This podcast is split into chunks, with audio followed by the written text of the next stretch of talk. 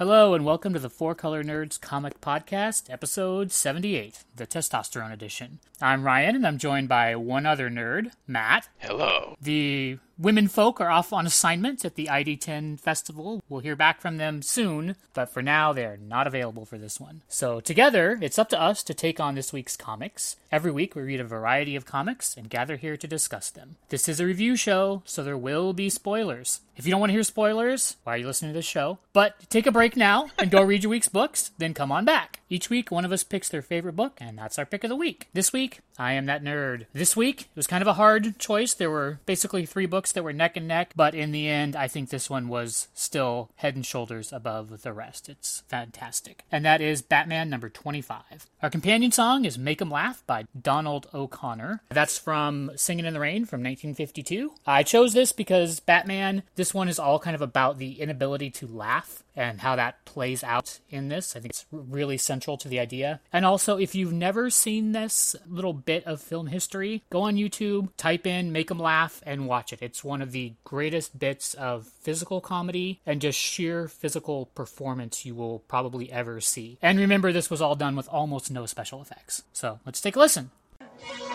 Laugh, make 'em laugh. Don't you know everyone wants to laugh? My dad said, be an actor, my son.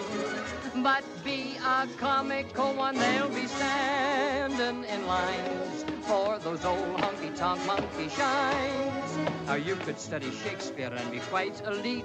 And you could charm the critics and have nothing to eat. Just slip on a banana peel, the world's at your feet. Make 'em laugh, make 'em laugh, make 'em laugh. So, we have Batman number 25 from DC Comics, War of Jokes and Riddles, written by Tom King, pencils and inks by Mikel Janin, colors by June Chung. This was fantastic.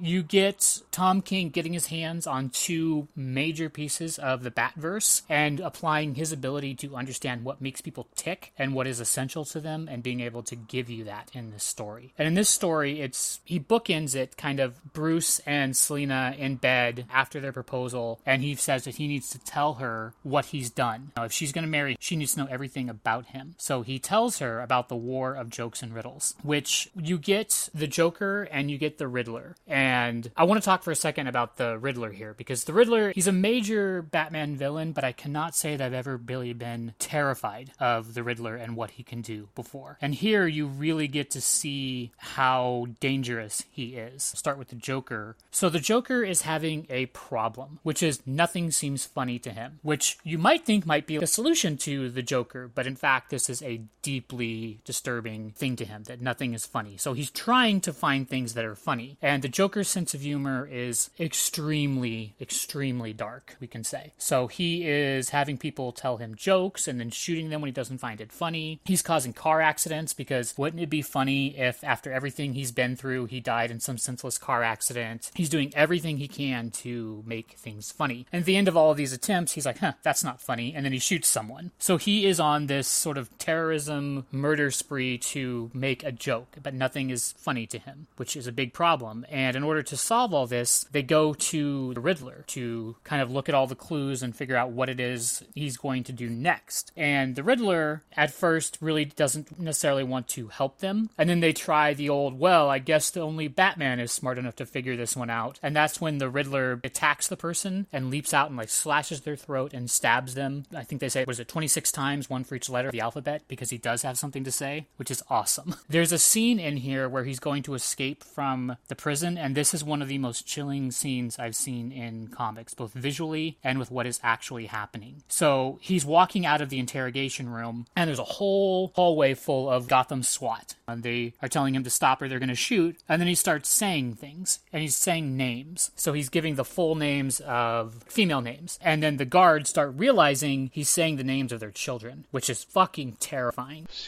I was like, oh, fuck. And you find out there was this guard that he's been helping bet on football, like helping him understand the odds and all of that. And he hasn't really asked for anything. He's just asked for little stories about his family and the other guards and like, oh, do they have children also? And you find out what this is for. So there's this really awesome scene where it's almost like the parting of the Red Sea, where he walks down the hallway and all the police officers recoil back from him and press themselves against the wall as he walks out. It's fantastic. It is a really, really horrifying scene, and the way that they draw it is amazing. The the Riddler in here, I think they've really keyed into almost like a Hannibal Lecter vibe with him, in that he's an exceptionally dangerous psychopath, you know, very, very brilliant, and he helps the police, and he was fine helping the police being locked up in the prison. The prison means nothing to him because it's his mind that's his most important thing. So where his body is, he doesn't really care, and they were bringing him things that were interesting for him to look at, so he was fine chilling in Arkham Asylum. But now he's seen something that he knows he needs to go out into the world for. He's seen what the Joker is doing, and he understands why the Joker is doing it. He's been able to piece all the riddle together, and he knows that the Joker needs to find a way to laugh again. And he's worried that he's going to try and kill the Batman. This is the crux of the war of jokes and riddles. And the Riddler is trying to figure out Batman. He's trying to solve the riddle of the Batman, which he cannot do. So if the Joker kills him, the Riddler can't solve the riddle. And if the Riddler keeps Batman alive long enough, figured out, the Joker can't kill him. So they're in conflict here. So there's this awesome scene where they meet. And I really love this two page splash they have where you get them on opposite sides of the room and you get both a joke and a riddle in one scene, which is awesome the way that they do it because it's a knock knock joke, which is both a joke and a riddle. So you get the knock knock from the Riddler and then the Joker saying, Who's there? And there's this awesome bat signal in the middle of the panel that kind of like divides the scene. It's also just a stunning piece of artwork. So the Riddler is proposing to the Joker that they join forces together and that they can both, that once the Riddler solves the mystery of the Batman,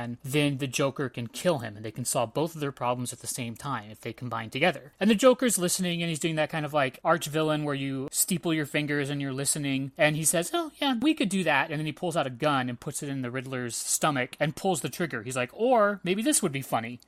he leaves Riddler lying in this pool of blood, dying, bleeding out. And of course, he's like, Ah, that wasn't funny. And he walks out. And then you get Batman coming in with one of those awesome I come through the windows and glass explodes everywhere panels where he comes in and he finds the Riddler. And you get to hear this is where Batman's kind of narration comes in and why he explains that he didn't stay with the Riddler. And clearly he regrets this because something really bad has happened because of it. And what he says is no one survives a gunshot wound like that. And that he was already dead. He basically just didn't know it yet. But there were people who were still alive that the Joker was going to go after. So he made the decision to leave the Riddler there and go after the Joker. But of course, the Riddler manages to survive this. And then you get kind of this page that shows you what's going to happen. So as these two go to war, all of the Bat villains start lining up. You know, some of them are going to work with the Joker, some of them are going to work with the Riddler, and they're going to tear Gotham apart. And all of this takes place far in the past with Batman. This is like a year one story, basically. I'd say year three. Definitely before the current arc of what's happened. This is Batman's past he's relating. So he's probably a little less experienced, and maybe he's going to learn some lessons here. But god damn, this one is spectacular. Tom King is so good. We've seen it with Batman of getting to the heart of the character, and he gets to the heart of each of these characters and puts them together in very interesting ways. I loved it. What'd you think of it? It was fucking divine and visceral. It was just so fucking good. I love this book. The art was perfect. The writing was perfect. I've never seen Riddler look like that before. He kind of looks like an Irish dock worker. I mean, all red hair and freaking green outfit, and his shirt's open, and he's fucking huge. Like he's been working out, and he didn't skip leg day even. Fucking look in both of their eyes is just insanity. And that last spread where it's got all the villains on it, I'm like, I can't wait for this story. I want this in a trade paperback so I can read it all right now, Yeah. please. And I love that they're putting it into the past because there's shit going on right now for Batman and the rest of the DC universe that they can't fucking deal with. But they take this story and they put it back here, and they don't have to worry about the you know the wedding or the fiance or metal or whatever crazy shit rebirth or anything else that's happening right there because it's back there. But with rebirth, we're like, okay, we put back the old DC universe so you can go. You got more than five years to play with, and like, okay, well I'm gonna go do this while you guys do all your other crazy shit. Use Batman, however, this is back here, right? And it's just, oh, it's so fucking good. This is essentially a standalone Batman story. Barely in it. He's in the first page and the last page. It's pretty much it. Yep. This is really a Joker story and a Riddler story, and they are both expressed here in their fullest and truest depths of madness and insanity and evil. And it, it's awesome. You really need to see it. Oh, it's so good. This is a cornerstone book for Batman. This is one of those books you need to read as a Batman fan. Like The Long Halloween or Nightfall or Hush, the Ra's al Ghul stuff from the 70s, Dark Knight. Dark Knight Returns. Yeah, you have to read this book. I'm so excited for this storyline. Me too. It's either a six or eight part miniseries, so we're going to get a lot of this. And I think there's going to be enough room to explore what happens. And I really want to see why each villain goes where they go. Because I think Tom King is so good at giving us the heart of this. He can take characters that may not be worthy of their own arc or issue and give us a couple pages like, why does the ventriloquist go with one person? You'll see what does Solomon Grundy do? You'll see insights into characters that I think he can do in a short period of time very well. You get like Deathstroke and Deadshot going at each other. What's going to happen here? It looks amazing. I'm so excited for this one. Batman's barely in it. It felt kind of like Gotham because it was all the insanity of that city, the fucking crazy bad people in it, and then Batman's there a little bit. That's what makes this city such a fucking perfect place. And any story that comes out of here that's just this intricately well put together is just so good. And the way that they draw the Joker being so unhappy, even when the Joker is on his murder sprees, he seems to be enjoying himself, let's say. And here, he is not having a good time. I do enjoy it when they draw Joker not smiling because a lot of people they'll do the Joker where he's got his rictus smile and he can't not smile. But I like to think of it more that he's intentionally laughing and smiling when he's doing that and those moments where you see him where he's frowning and stuff, it makes it even more creepy when he's insane laughing. I will give this five jokes. And I will give it five riddles. So, on to what I almost picked as my pick because this one is a breath of fresh air and hilarious. It's so good. I love this so much. The next book we have up is Shirtless Bear Fighter number one, written by Jody LeHeup and Sebastian Girner, because we love picking people whose names we can't pronounce. Pencils and inks by Nil Vendrell and colors by Mike Spicer. Oh my god, what can I say about this book?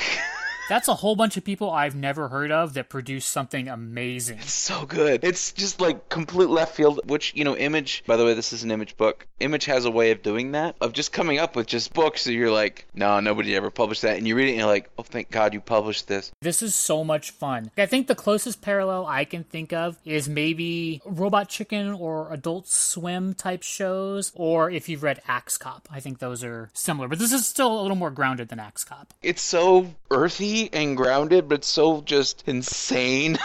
it's Ridiculous insanity. this would be Joker's pick of the week. the crux of the story is that you have a giant man-hungry bear tearing loose just in Major City, which is the name of the major city.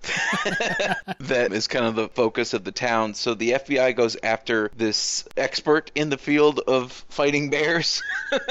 I love that homage throwback to like the 80s movies where you have to go find the old commando who's dealt with this before living in the cabin and he's like, I'm too old for this shit. I don't want any more of this. And you got the one guy who knows him, and he's like, I know a guy. and everybody else is like, I don't think we're going to do this, Sarge. It's not going to work. Agent Burke is looks like what is his name? Is it Murtaugh or not? Crazy I hate Jews guy. He looks like from Lethal Weapon. He looks like the other guy from Lethal Weapon, which is great because he's going after. I can't think of the dude Braveheart. I can't think Mel of his Gibson. name. He's going after Mel Gibson's character, but Mel Gibson's character has got this massive manly beard that I will never be able to grow, and he's just stark raving naked. I love when they show his kind of origin story and they show him as a baby and he still has the full beard. Uh, and flapjacks, not pancakes. flapjacks. Flapjacks. It's hard to give a review of this without just busting up laughing at things. Impossible. They call it shirtless bear fighter. It really should be pantsless bear fighter. It's naked bear fighter. I love the pixelation they do for him. But it's- Yes. It's just like, oh wait, we gotta make this sure this is okay for the kiddies. Well, and it's funny because the pixelated dong that they have It's huge. It's got this realistic, almost like physics thing going on. So as he's fighting, it's moving around. It's really funny. And then every time he turns to talk to them, all the female agents, they're all like, ah, they all like recoil back in shock. It's so good. So, so funny. I can't. It's so good. Just like Batman has everything is the Bat Cave and the Bat Plane or whatever. Everything he has is the bear house, the bear plane is all made out of bear skins. The description of him is Sometimes God makes a mistake, makes a man more than a man. yeah, too much of a man. Sometimes God makes a mistake, makes man too much of a man. If you like puns, this is the book for you. Oh my god. So many bear jokes in here. This is the comic that we need and we deserve. Someone should have just given this comic to the Joker and cut that war off at the pass because Here, this will make you laugh. that bear's rubbing his ass on America. yes, it's so good. And then he hits the bear, and then pop, a second one pops out, and you find out utter betrayal. I mean, this is like Shakespearean in this book. There's a great hero. He doesn't want to be the hero, but he rises to the challenge, and you find out just the utterness of betrayal of his brother at the end is the one who's giving society up to madness. To the person at the beginning that Bear Fighter helped, he fought back against the people and chose the bears, and then the bears betrayed him, which is part of why he lives out in the woods and dedicated his life to fighting bears. You will laugh your ass off. I guarantee it. This is another book where I can't wait for the next issue where we have the Me hillbilly warlock. I'm sure rory is gonna love that. oh yeah, this is really something you need to see for yourself because as hilarious and funny and pun filled as it is, it's still a very interesting and compelling story. Also, it's not just ridiculous sight gags on top of each other. There's an actual plot line that's kind of interesting. this literally was almost the pick of the week. Almost I mean, I didn't have any choice of it over it myself, but if it was my week, it would have been the pick of the week until I read Batman, and then I was just blown away by Batman. But oh my god, I was in the same boat. So what'd you end up rating this thing? this is just just under Batman. So it's 4.999 repeating. Bears wiping their ass on America. I will give this four and a half. We don't negotiate with bearerists. Now that we've had that little palate cleanser of humor, it's time to go back over to DC for Superman number 25 from DC Comics, Black Dawn, Chapter 6, Fade to Black. Written by Peter J. Tomasi and Patrick Gleason. Pencils by Doug Mahnke and Patrick Gleason. I can take a breath here because it's a long one. Inks by Jamie Mendoza, Mick Gray, Joel Prado, Ray McCarthy, Scott Hanna, and Matt Santorelli. Colors by Will Quintana and John Kalisz. So this is the conclusion to Manchester Black trying to get John onto his side. This book is really good because it takes you the depths of despair and darkness in the superhuman community and with Superman, and then it also takes you into very feel good, classic, full of light things at the end. It takes you through the full arc here. It's basically John fighting Manchester Black and the not Justice League exactly, but the people that Superman has assembled. So it's Superman, Batman, Robin, the Frankensteins that are there. why not? Why not? Well, they, they were there investigating Dead Man's stuff. And you get some really awesome fight scenes, and you get to see John going pretty much full out against people. And you actually get a line where Batman's like, You need to get your son in line because he's wrecking shop here. And Superman's like, I know this is your worst nightmare. And you get these moments where they're fighting and they're going full out, super punching each other. And I really like the fight scene because it's kind of creative in the way they do things. I like when Manchester Black is fighting the Frankenstein people and he telekinetically pulls the stitching that's holding them together to like cause them to collapse onto the ground. And you get to see John freezing people with his ice breath. It's a really cool fight. It's not just punching. People are actually using their powers in kind of creative ways. Manchester Black has this psychic link with John that he's kind of using to manipulate him and control him. And you find out, I felt like this was kind of a walk back a little bit. The Lois Lane did not get her legs cut off, that that was just an illusion that Manchester Black created to drive John to despair, which, given what I know about Manchester Black, why the fuck would he not cut off Lois Lane's legs?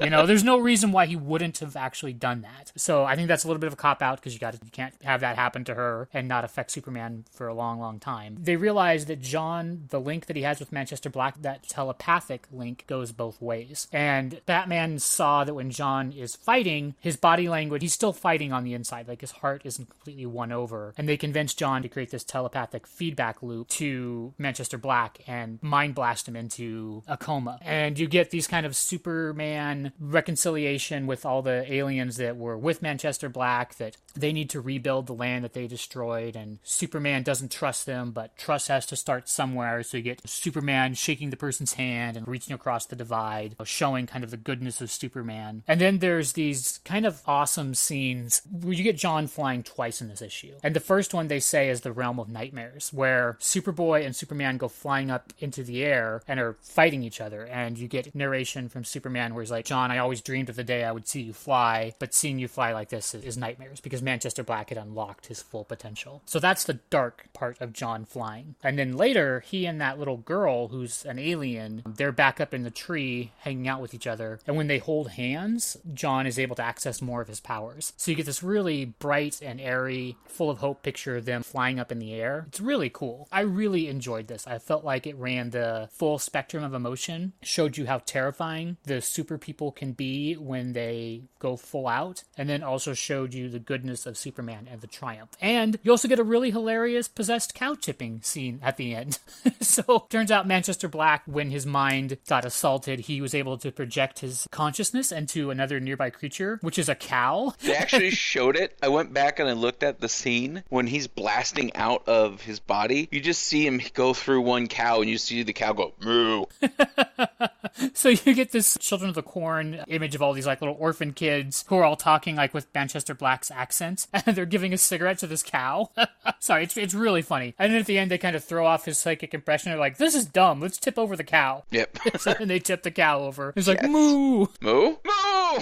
It was a really good issue. You got to see them, I think, address the darkness for it, and then just as every time Superman fights the elite, you get the answer that Superman's wholesome goodness is stronger than Manchester Black's dark cynicism. The light of hope inside Superman is stronger than the darkness that's inside Manchester Black, which is kind of the point of having Manchester Black show up. I mean, he's always been there to fuck with Superman. Yeah. I think it's Superman the Elite animated movie. Yes, You can find the ending on YouTube, and it's just the clip of that last seven, ten minutes. Superman's true power is how you look it up on YouTube, and it's just wicked.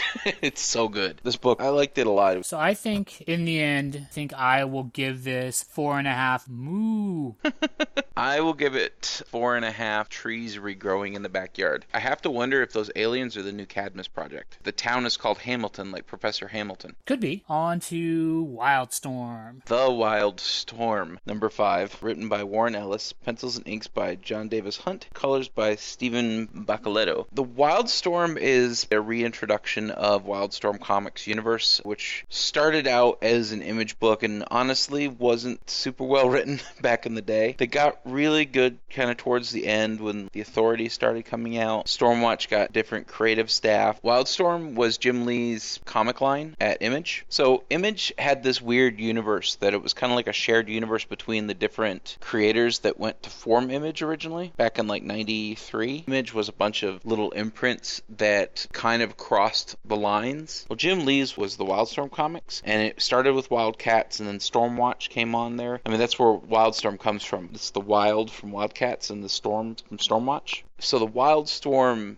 universe came to kind of an end. They had an apocalypse. And then when the new 52 rebooted, they kind of folded the Wildstorm books into DC. So some of it showed up, like Grifter showed up in some DC books. So when Rebirth happened, it gave Wildstorm rebirth. Warren Ellis, who was one of the creators that was doing that, Warren Ellis has a few things under his belt that are just classics, like Planetary, which is in my top five books of all time. By planetary action figures. Yeah, it's pretty good. I've got Elijah. If you like comic books or pop culture, you have to go read The Planetary. Just go get the trades, read them today. The Wildstorm is Warren Ellis rebooting the Wildstorm universe with a little more modernization and John Davis Hunt doing the art. I know everybody kind of got a little perturbed because he left the clean room for this book, but the Daemonites, for instance, are these like demon creatures from the Wildcats books, and he draws them like the demons from the clean room in this. And I was like, oh, it was really interesting. This is it's a mini series, but it's a long mini series, and this is only book five, and they're slowly kind of bringing back those facets of the Wildstorm universe. And in this one, you've got Zealot shows up, and she's this badass Wonder Woman character, and she's literally supposed to be Wonder Woman. But what if Wonder Woman had been on Earth and wandering around and been a mercenary for thousands of years, and you know was an alien? So it's her trying to figure out what the hell's going on. I think she's actually working for one of the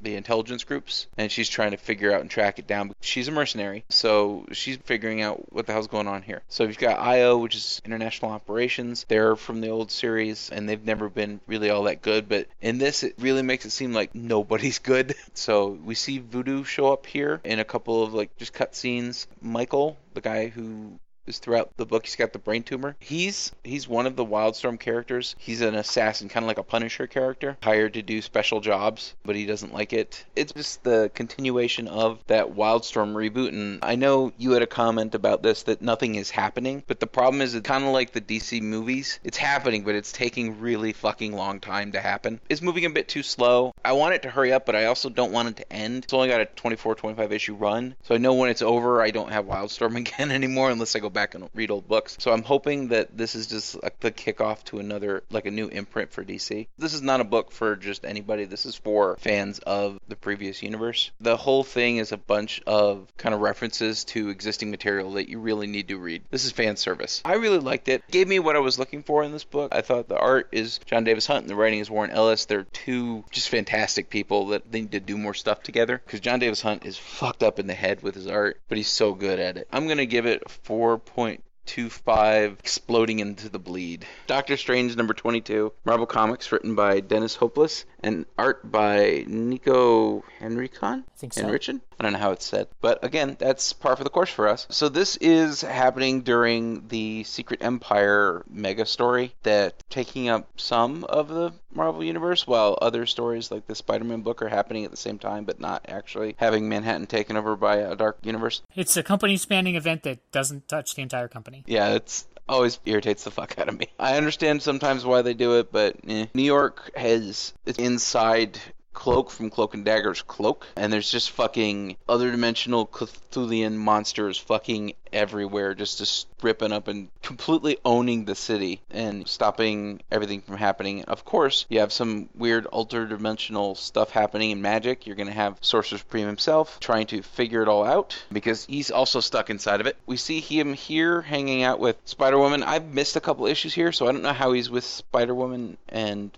Ben Urich. Okay, so when the Darkhold dimension took place, they realized it was all magical, so they went to go break into the Sanctum Sanctorum with Spider Woman, Daredevil, and Ben Urich. They brought Ben Urich along because his degree is in like English literature, and they're like, we're gonna find a bunch of books, and we're not super smart, we're super punchy, you know.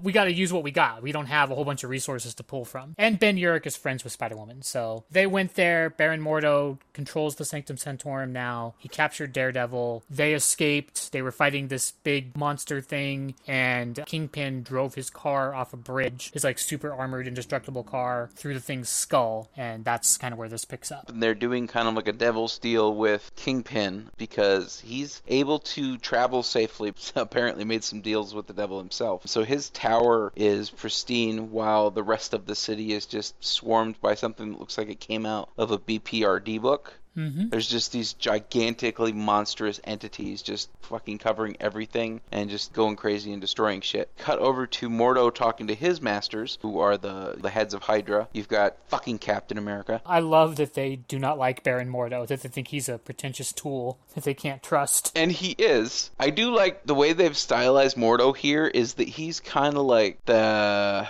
I'm a seventh level wizard kind of mage, right? Like he's got power. You can't deny that he's got power, but he's like the arrogant, I've spent all this time learning magic kind of thing, but I'm still just kind of a tool. Almost a bit of a joke on the old Mordo, which is okay because the current Strange isn't taking the comic. It used to be like super serious, like, ooh, dark magic and shit. And now it's just like some dudes who happen to, that's their job. and Mordo's just happens to be, I want to rule the world with my magic. Yeah. So he's very comfortable with his talking and he's using some modern technology. Almost seems like the master from Ryan's favorite show, Doctor Who. Mm. so he puts this little viewer down that is watching Doctor Strange, Kingpin, Spider Woman, and Urich run through the city. And they're trying to get to a storehouse of magic tools. They weren't really clear towards the beginning of the book, but towards the end of it, you find out when they actually get there. They get to this wall, and the funniest fucking thing, and I don't think anybody probably got it. The person who they're going to see is Madam Mim. Do you remember who Madam Mim is? No. Do you remember the sword and the stone? Yes. Do you remember the witch that Merlin fights? Yes. That's her. All right. The witch that he does the wizard battle with is the person who has the storehouse of magical power stuff there. Right. That keeps turning into different shapes. That's that same character. So I'm like, oh, they're using some Disney cred because that's a Disney movie, and they like literally take a Disney character and put it into here. But it's like a Disney warlock. They're using it here. You find out that this storehouse of magical tools is the fucking darkest, dirtiest magic storehouse ever. And Doctor Strange is like, whoa, guys, don't fucking touch anything anything. Right, because he brings up the point magic has a price. We're not prepared to pay the price that it would take to get this stuff. He's like, uh, I don't even know if I want to do this. But Kingpin's like, fuck it, we're doing it live. Pretty much. And he, he grabs his skull, blasts one of the mindless ones away. And the mindless are pretty fucking hard to hurt. But he blasts this thing into oblivion with this evil dark skull. And he's like, yeah, I'm willing to pay the price. Because he says, I have deep pockets, I can pay the price. Yep, I think he's kind of already over that way. So he's like, meh, what more is it going to do to me? Yeah. So it looks like the Kingpin's going to be using some of the dark magic. Because you see, like, the red energy that's coming out of the skull is coming out of his eyes. And that's where we leave off at the end with this really cool cutscene, I'm hoping, from the next issue, where Kingpin's holding, like, a fucking Harry Potter wand. And Doctor Strange has a fucking machine gun. Yeah, it almost reminded me of the Kingpin Punisher type covers, you know? Yes. Like, back to back, we're to fuck some shit up. I did also really like the scene where they're in the golf cart going through the tunnels, and Kingpin's trying to explain that he's turned over a new leaf and he's not so bad. And Ben Urich is like, he's a supervillain. He's a murderer, you know? He's listing all these things. And he just stops the car. He's like, those are accusations. I allow you to print these lies in your little rag because no one reads them, but you're about to find out what happens when you say these things to my face. Yep. One thing I did love is at some point in time, Kingpin has watched Lord of the Rings or read them because he's like, she went full Gandalf. Well, I love, and then Spider Woman gets the reference wrong, right? She's like, "Did you just make a Star Wars reference?" We're gonna have to have a talk. It's pretty funny. I've had a chance to talk with some of the other nerds about the transition from Jason Aaron and Bachalo onto this new team with Dennis Hopeless and Niko Henriken, Henrichon. I think it's a pretty good transition. I think they are holding their own here. I think this Doctor Strange is still spectacular. What do you think about that? I really like this Doctor Strange. I thought it was really good. I was worried when Bachalo left because that's weird for me because I don't really like Bachalo's art, but I thought it worked fucking perfectly for Doctor Strange. But I think this guy's art is also still working perfectly for this book. And the writing, Dennis does a really good job of writing this. I like the humor that he brings to the character. I don't like it when things are taken seriously. I don't take pretty much anything seriously. I always joke even when bad shit's going on, much to the dismay of everyone around me. And I love it when you see him grin into the face of despair. Yeah, and I also like that he's continuing Spider Woman. That Spider Woman got canceled. She's now part of the Doctor Strange universe. she's kind of like the type of person he would gather around him to form the defenders. Right. So it's kind of like a Marvel team up defendery kind of thing. I hope that they kind of keep that up. I think they're a good team. So, would you end up giving this thing? I thought it was really good. I liked it more than I liked Peter Parker. Maybe about the same as I liked Wildstorm. I think this was better. I think it pales in comparison to the first three. Um, I'm going to give it three and a half. Don't touch that. I will give it four. She went full Gandalf. Oh, still in the Marvel Universe, we have Weapons of Mutant Destruction number one from Marvel Comics, written by Greg Pak. Pencils and inks by Mahmoud Asrar. Colors by Nolan Woodard. So, this is a book so this is a comic. It's sequentially art. the basic plot line is they've been gathering together this new Weapon X project, and now the team that Old Man Logan has of Old Man Logan and Domino and Sabretooth and Lady Deathstrike and Hulk are going to investigate what's going on and figure these things out. So they're doing some research where the Hulk is Amadeus is using his actual intellect, which I like. There's a line in there where they're like, "This kid's not a killer. What's he doing with us?" And they're like, "Are you a super genius?" And then there's this panel where above everybody's head it says, "Not a super genius." Not a super genius. Not a super genius. Not a super genius. so old man Logan's kind of like, "So then sit the fuck down and shut up and let the kid work." So Amadeus figures out that the fluid they need for it, they need to make so much of it, and it's really rare ingredients and hard to find. So he tracks down where that could come from and where all the raw materials are to make it. So they're going off to investigate that. They fight some cat robots, which was kind of interesting to see them fighting House house cats that are fucking them up. Those are creepy. there is a part where they split off into different teams. I like the part where Old Man Logan, because he puts Lady Deathstrike and Amadeus Cho together, and Lady Deathstrike is like, Why are you sticking me with the kid? And he's like, Well, the kid's not a killer, so when it comes time to do what needs to be done, I need someone there who will do it. And then Cho's like, Why are you sticking me with this psychopath? And he's like, Well, she's very dangerous. She'll always want to go to the extreme solution, and I need someone there to pull her back. So I thought that was kind of interesting. And then there's a part where they go to investigate this person who's been kidnapped through the Weapon X project, and you find his horrible family. And this part of the book, to me, it rings really true. Like, I feel like Greg Pak is maybe writing about some things he's experienced in his life. These scenes are very hurtful. They're a bunch of ignorant racists that are incredibly abusive. He don't have no friends like you. Because both Lady Deathstrike and Cho, they're both Asian, right? So they knock on the door and they're trying to get inside and they say, Oh, we're his friends. And the mother says, He doesn't have any friends like you. They're like, Was that racist? And then when they get inside and you actually see the family, the family's fucking horrible. The mother, when she gets mad at the children, she puts their cats in sacks and drowns them in front of them and just like slams against the wall to kill them. You don't really see what she does because it's a Marvel book, not like an image book. But she does something really horrible and videotapes it. So that's kind of the people that they're Yeah. dealing with. There was the text like, "You got my weed? No, I don't got your weed. Stop lying, B." From the mom to the son, yeah, nice family. and then there was actually a part I liked where the Weapon X project Stryker, who's gathering all of these recruits, he wants them all to be willing sacrifices, to be kind of these perfect soldiers that are willing to sacrifice this. And the Weapon X project just wants people. You get to see why he thinks he's right. That he, yes, he is a villain and he's horrible, but he really does believe in what he's doing. That he's not willing to just kidnap people off the street and turn them into test subjects. That he wants volunteers. That he really is committed to this ideal. He wants holy soldiers. So I thought those parts were interesting, but overall, this is really just setting up the books that are going to happen. I felt like it's serviceable and it has a few bright moments, but it's not really anything special. Yeah, it's not the worst book I've ever read in my life, but it's probably the least favorite of my books of this week. It wasn't bad, it just wasn't as good as either of the two books that are kind of coming together in it. right. It's a setup book. It gives you some behind the scenes stuff. It's got some moving moments, shows the issues that are kind of leading up to there, and then Stryker. A couple of the things that I thought that this week in Marvel's kind of been pointed out as doing that over the last few months, like with the Secret Empire, where they're kind of trying to. They've always done this. They're mirroring mm-hmm. reality. I was thinking during the whole Kingpin, I'm like, I wonder what would happen if Kingpin ran for president here you've got like kind of middle America uber religious evangelicals and like the extremes that they will fucking go to, like the militias and whatnot. Right. It just kind of seems like that's what Stryker is. And Stryker's historically been a like a fucking hate mutants kind of thing, but it's bringing it in line with the type of people he would pull into that and do these things to to make his holy army. It just shows how they're kind of our Taliban or our ISIS. Yeah, I would agree. And I think really what this comes down to is if you've been reading Totally Awesome Hulk and Weapon X, there's no reason to read Weapons of Mutant Destruction because it really summarizes what's happened in those books. Yep, and it's gonna go back into those books. Kind of just like a marker in time that, hey, there's an event happening here. Read the following books. So I would give this three. Where's my weed?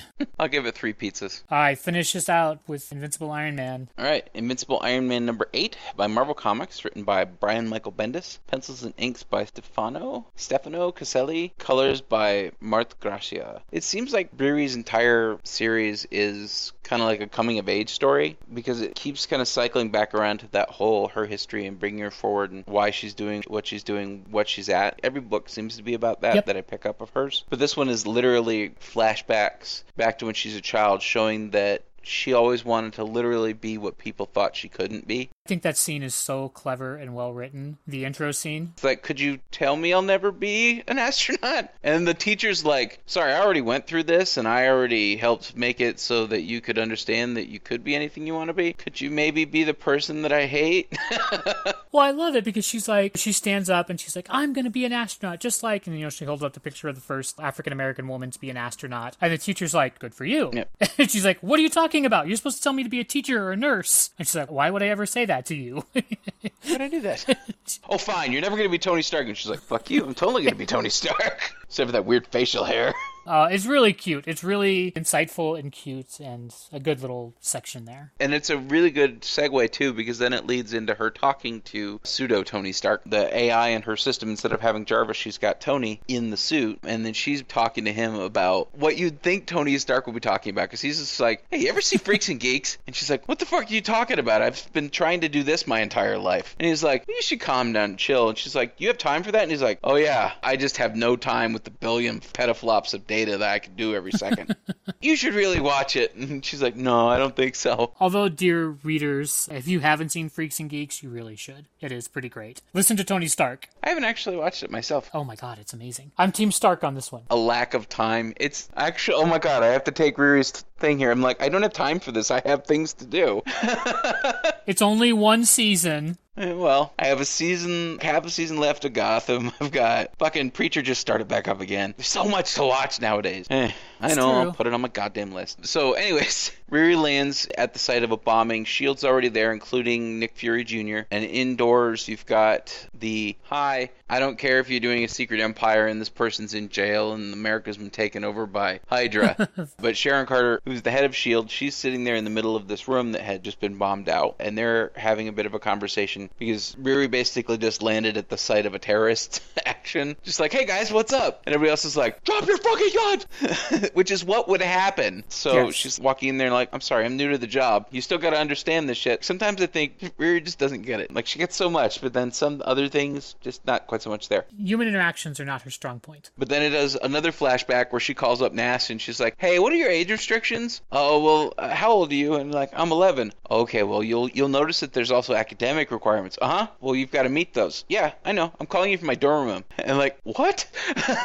and then flashback forward again. I think this is all stuff that might be going through Riri's head is she's just trying to adjust to everybody not fucking trusting her. It's Right. neat to see because you didn't really ever see that back in the day with the superheroes because it's just in the 60s and all that and all the way up until kind of semi recent times. A superhero shows up and everybody's just like, ooh, a superhero, they're here to save us. And now they're like, ooh, somebody who can make a fucking suit of armor that can blast people through walls. Fuck.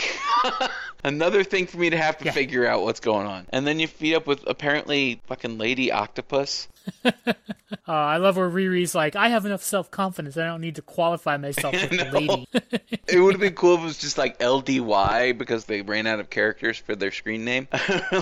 Like XX Lady Octopus XX. But it sounds like a fucking AOL screen name. they have a little bit of a duking out, which is just mostly pointless. There's a little bit of hustle. Riri gets knocked down, but then she just, why didn't I think of this? And just electrocutes fucking Lady Octopus and just blasts the fuck out of him. And apparently, they've refigured out what a 616 is because Nick at the end calls in a 616, which is apparently a metahuman attack at a bombing location. Or I guess it's just a metahuman attack is a 616 I did like that. That they're at least paying some homage. I really hope it doesn't mean because it kind of goes against the end of Secret War. Because at the end of Secret War, they were remaking the multiverse, but they seem to want to ignore the rest of the multiverse again. That was a mistake that DC took 20 years to fix, and I don't think Marvel needs to make that mistake. That tussle is figured out, and we flash forward again to the kind of the summation of this whole story, the backstory that started with the flashbacks with the astronaut. Is Riri's friend hands her a phone, and on the other end of that phone is that astronaut that Riri was idolizing at the beginning. And then we end up in Latveria, because why not? Lady Von Bardas apparently has taken over Latveria and has militarized everybody. And Riri just shows up. That was kind of what S.H.I.E.L.D. was trying to get her to do, but S.H.I.E.L.D.'s like, I can't send any of my people in, but you're a crazy superhero, so if you were to find yourself in Latveria, who am I to say anything? So Riri takes the bait against Tony's wishes. Apparently, we're going to see this Lady Bardas and Riri fighting it out next issue. I enjoyed it. I thought Riri has, they call her Ironheart, and I really do feel like this character has so much heart and humanity to her. I really enjoy watching her. I think she's one of those rare characters that has the mantle of Iron Man, but really is not like Iron Man Jr. She's very different from Iron Man. Yep. I think she's a wonderful addition. She's a character wearing the suit, not the suit wearing a character. It- yes, I agree. And for a, a long time, superheroes, even Marvel, DC, whatever, they're the costume wearing the person. But Riri was created kind of the ground up, being the person wearing the costume. I think that's a really good way to explain her. It's done really well, and Brian Michael Bendis writes this very well. I think he's doing a good job. I like it. I agree. Would you end up rating this one? Well, higher than Weapons of Mutant Destruction.